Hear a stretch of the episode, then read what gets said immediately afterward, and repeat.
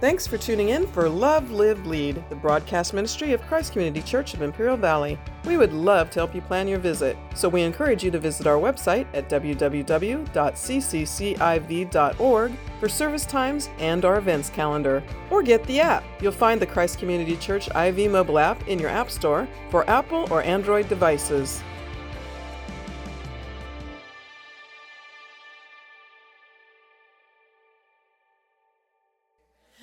Opens the scroll. He reads this text from Isaiah.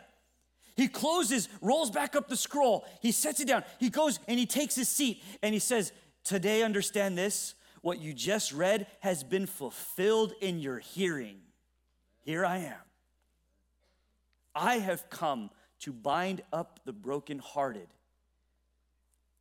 If your heart is heavy, if your heart is weighed down, if you feel like your heart is broken and shattered to pieces, understand this that Jesus himself took that scroll and he read that and he applied it to himself. And he says this to us today I have come to bind up, to mend, to set straight your broken heart. If you will just bring him the pieces, he will put them back together. This is why he came. Proclaim liberty to the captives, preach good news to the poor, and to bind up your broken heart. Whatever that broken heart is from, self inflicted or someone else has done that to you, God is there to bind up your brokenness. Again, this healing can't happen unless we're willing to come to the Lord in humility and in a spirit of repentance. Why do I harp on this idea of repentance so much? This is why. If someone who's struggling with liver disease goes to their doctor and because of years of hard living, their liver is just shot, their liver is destroyed. And the doctor looks at the person and says, The only hope for you is that you would receive a new liver. You need a liver transplant in order to survive. Now, is that doctor going to give that patient a liver if that patient is still out living in the world and drinking and using and living that lifestyle of addiction? No, why? Because even if you replace the liver, they're still not healed. And Jesus says, You got to leave that old life if you want to come and be healed. I can't do anything for you until you surrender that old life and you come and let me give you newness. The doctor's not going to waste that liver on a patient that's going to go right back into the old life. And some of you, Jesus would look to you today and say, You're not ready. You're not serious. Understand his heart though. His heart can be found here in 2 Peter chapter 3. It says, "The Lord is not slow to fulfill his promise as some count slowness, but is patient towards you, not wishing, not willing. It's not his desire that any should perish or suffer in their sin, but that all should reach what? Repentance. God wants every single one of you to repent. And sometimes we get this idea stuck in our heads that God is this, this stern judge seated up upon his throne, and he's just waiting for us to mess up. And the moment we mess up, that he's gonna punish us, like there's gonna be a rod of lightning that's gonna come down and zap us and zap us of our strength and destroy us. And we look to God as a God that's always waiting to bring and levy punishment or wrath or heartache, but that is not our God. The verse in Peter says God is not willing. He doesn't want any one of us to suffer in our sin. He wants all of us to come to repentance. He wants to give us all not a new liver, but a new heart. When my children were little, they had this bad habit. And understand, I live like way out in the country, right? And I'm surrounded by fields. And because I'm surrounded by fields, these fields have mice right? And so when my kids were little, they'd have this issue where they would take little snacks and stuff and they'd hide these little things in their room thinking that they were really smart, right? And they'd have this stash, like, you know, like when your kids have Halloween, they go and they bring in all this Halloween candy and they keep a little stash in the room. Well, my kids would hide these stashes of food in the corners of their room or under their bed and things like that. And then in the middle of the night, they'd wake up and they'd say, Oh no, there's mice, there's a mouse in my room, right? It doesn't matter how many times I warn them don't take food into your room because you're going to attract the mice, right? They would do it anyway, and guess what? The mice would show up. Now, as their father, Was I waiting for them to mess up? Was I just waiting for them to take that food into their room? And as soon as they, I saw the food was in their room, I said, you know what? I'm going to teach them a lesson. I'm going to unleash some mice in their room. This will finally teach them. No, that's not my heart as a father. I was only telling them the consequences of their sin. I wasn't levying the consequences, I was warning them. But listen to me, friends. How many of us have allowed mice into our heart because we haven't been listening to the warnings of the Lord? He says, Don't dabble in that. Stop watching that. Stop talking with that person. Move away. Just you have to flee from that sin. Don't let that sin tear you down or keep you. And we're letting mice in because we're not heeding the warning. Right? It's just the consequences of our action. God didn't send a lightning bolt. God didn't send the mice. We allow the mice in. Repent. Repent. Turn away from that. God wants so much more for you. He doesn't want you to suffer in your sin. So we see in this God's compassion. He has a heart to restore, He has a heart to watch us repent. He wants us to cry out for Him. But now, secondly, we're going to look at the people's condition. Look at what it says here. I know we're still in verse one, but it'll get faster towards the end, right? It'll get faster towards the end. When I restore the fortunes of my people, when I would heal Israel, the iniquity of Ephraim is revealed and the evil deeds of Samaria, for they deal falsely. The thief breaks in and the bandits they raid outside. They do not consider that I remember all their evil and now their deeds surround them. They are before my face. By their evil, they make the king glad and princes by their treachery. They are all adulterers. Here's the condition of the people. It says, their iniquity is before me. Uh, their, their iniquity is there. It's like a beacon, it's shining. Uh, you cannot hide their iniquity. And, and there are three general stages when we talk about sinfulness in our lives. And I want you to write these down because I think it's important that we understand what the Bible is referring to when it calls us out. So the first that I want you to write down is the word sin. Sin means to miss the mark, it means to fall short. It means to transgress or trespass against the Lord, all right? And so that can happen, and we're all sinners. This happens to us every day. But there's a, a deeper level of sin than just that. Again, sin means, man, I, I messed up. I didn't do things right. I failed miserably, but you know what? I'm gonna pick myself up and I'm gonna move on, all right? So there's a sin, but then there's also transgression. If you write that down, write down the word transgression. Transgression is a deeper level of sinfulness because it says, I know that that is sin, but I'm going to do it anyways. Right? Have you ever told your children, whatever you do, do not touch dot dot dot I, I, have a i shared this story before but i have a, a scar on my thumb to this day because my dad came home he put his knife on the nightstand and he said whatever you do do not touch that knife and guess what i wanted to do more than anything in the world at that moment is I wanted to touch that knife, and I have the scars to show for disobeying my father to this day.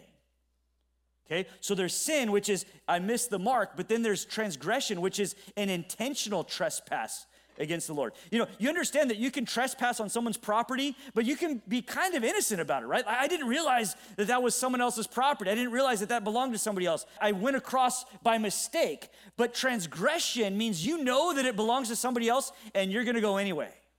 Does this make sense? Now, there's a third level of sinfulness, if you write this down, and it is this word that we're looking at today iniquity. And this word iniquity means a deep rooted sinfulness that has no regard for repentance or the grieving that it causes the heart of God. It's a hardness of heart, it's a callousness, right? So, w- most of us in this room, we're not monsters, right? I mean, when, when we grieve God's heart, when we sin against the Lord, we feel some sort of conviction. We feel some sort of heaviness about that. But when you're involved in iniquity, you're premeditating how you can sin against the Lord. You're enjoying that sin, and you don't care what the consequences are in the end. Does that make sense? That's where these people were. It wasn't just a sinful attitude, it just wasn't an attitude of transgression. They were fully engulfed in their sinful lifestyle. It was iniquity. No care for what it caused, the harm that it caused, or what the consequences were for any of it. And he says, Listen, this is the condition of the people. They're so enthralled, they're so overtaken by their iniquity. The iniquity of Ephraim is revealed. That word means to be flaunted. Think about that for a moment. There's no shame. No shame in what they're doing. It's just out there for all of the world to see. The iniquity of Ephraim is revealed, the evil deeds of Samaria. They deal falsely. The thief breaks in, and the bandits raid outside. They're, they're kind of like being attacked. They're falling apart from the inside and the outside, right? Look at this. It says, verse 2 They do not consider that I remember all their evil. Does that give you reason for pause this morning to hear that? They do not consider that I remember all of their evil. In the book of Revelation, chapter 20, you can read this later, write it down. Says that when it's time for judgment at the great white throne, that God opens up these books and that the dead are judged according to what was written in these books. That there's a record of wrongs that are being kept. And I don't know about you, but that that frightens, that terrifies me to think of that, that every word that I spoke, that I spoke out of a wrong, evil heart is being recorded. Everything that I did, or everything that I touched, or everything that I desired, every evil thought or wicked thought that I have is being recorded somewhere. That terrifies me to think of. And God says, they don't realize that I remember their evil. The word remember means I meditate upon this, I consider this, I see it, I know their sinfulness. They believe or they think that I can't see or that I'm not watching or that I'm not taking note, but I see everything. Kind of like Santa, right? Right? That's a scary thought, right?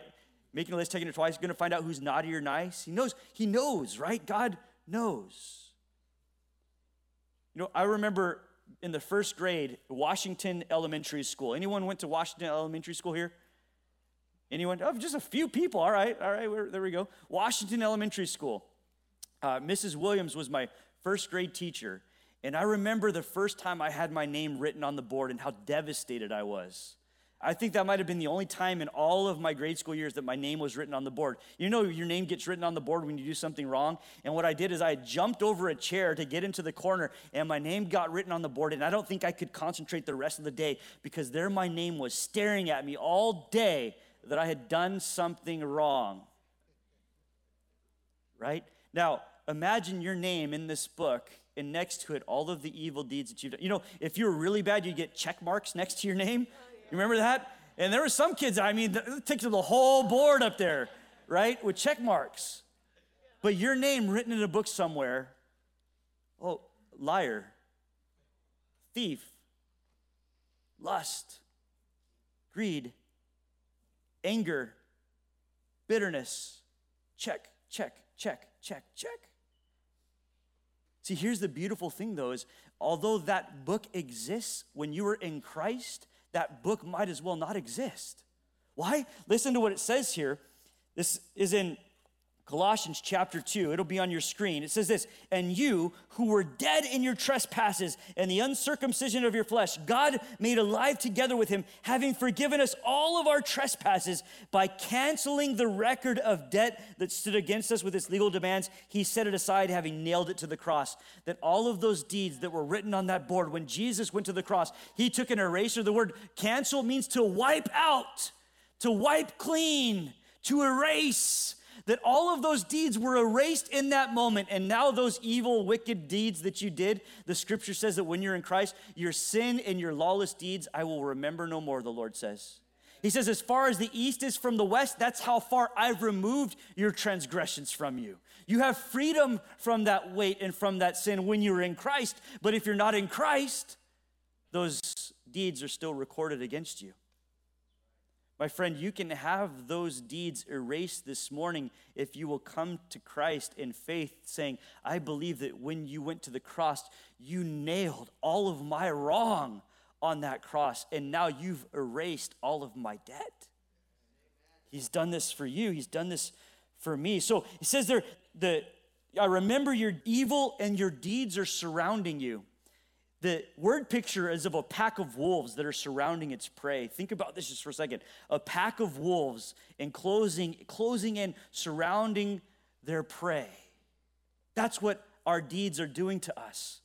They're stalking us. The scripture says that our enemy, the devil, is like a roaring lion, seeking whom he may devour. Jesus warned against this, this kind of attitude that the worldliness and the sinfulness and the cares of this life could come in and could actually choke out fruitfulness.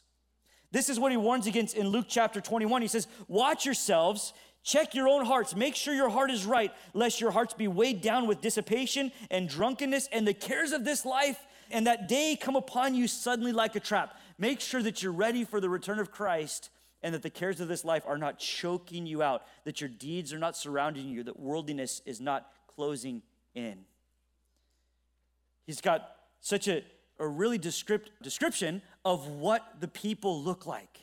Now, we're going to see these illustrations in this next portion of text. God's illustrations. He's going to elaborate on the condition. Yes, you're engaged in iniquity. I see your evil deeds. You're stuck because your sins are closing around you. You're being strangled and choked and suffocated by your sinfulness. But now he's going to use these analogies, he's going to use these metaphors of what the people are like. And as we read through these, we need to check our own hearts. Again, this is the scalpel that is on us first. So, first one, look at verse 4. They're adulterers.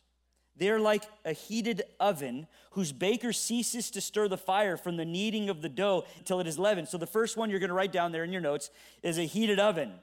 Verse 5 One day our king and the princes became sick with the heat of wine. He stretched out his hand with mockers, for with hearts like an oven, they approach their intrigue. All night their anger smolders. In the morning, its fire blazes like a flaming fire. All of them are hot as an oven, and they devour their rulers, and their kings have fallen, and none of them calls upon me. So the first analogy is that the people are like a heated oven.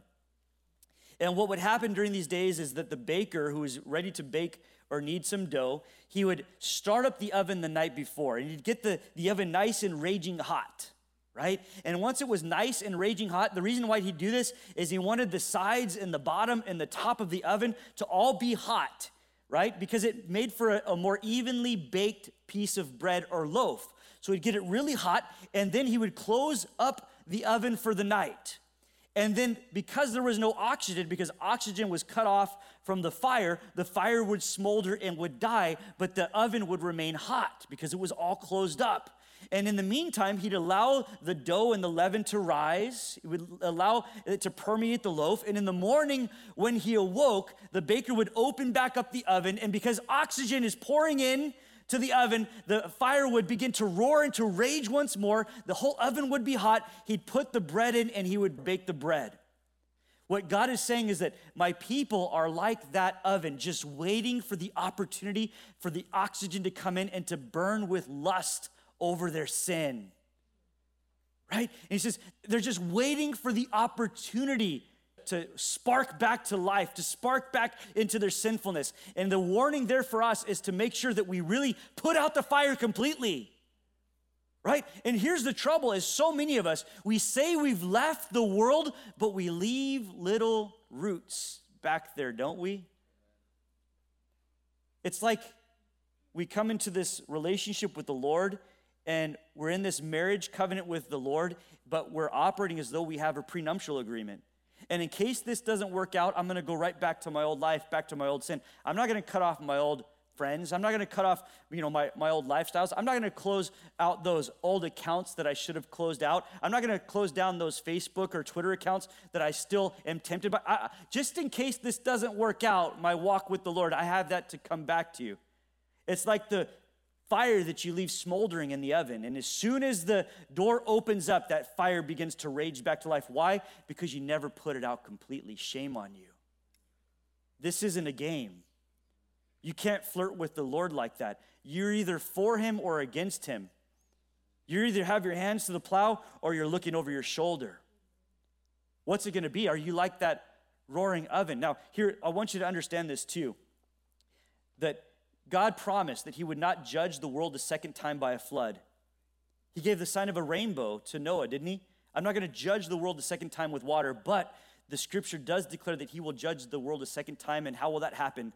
It'll be by fire. And what you need to understand this morning is that if you play with that fire long enough, you're going to burn. You will be burned.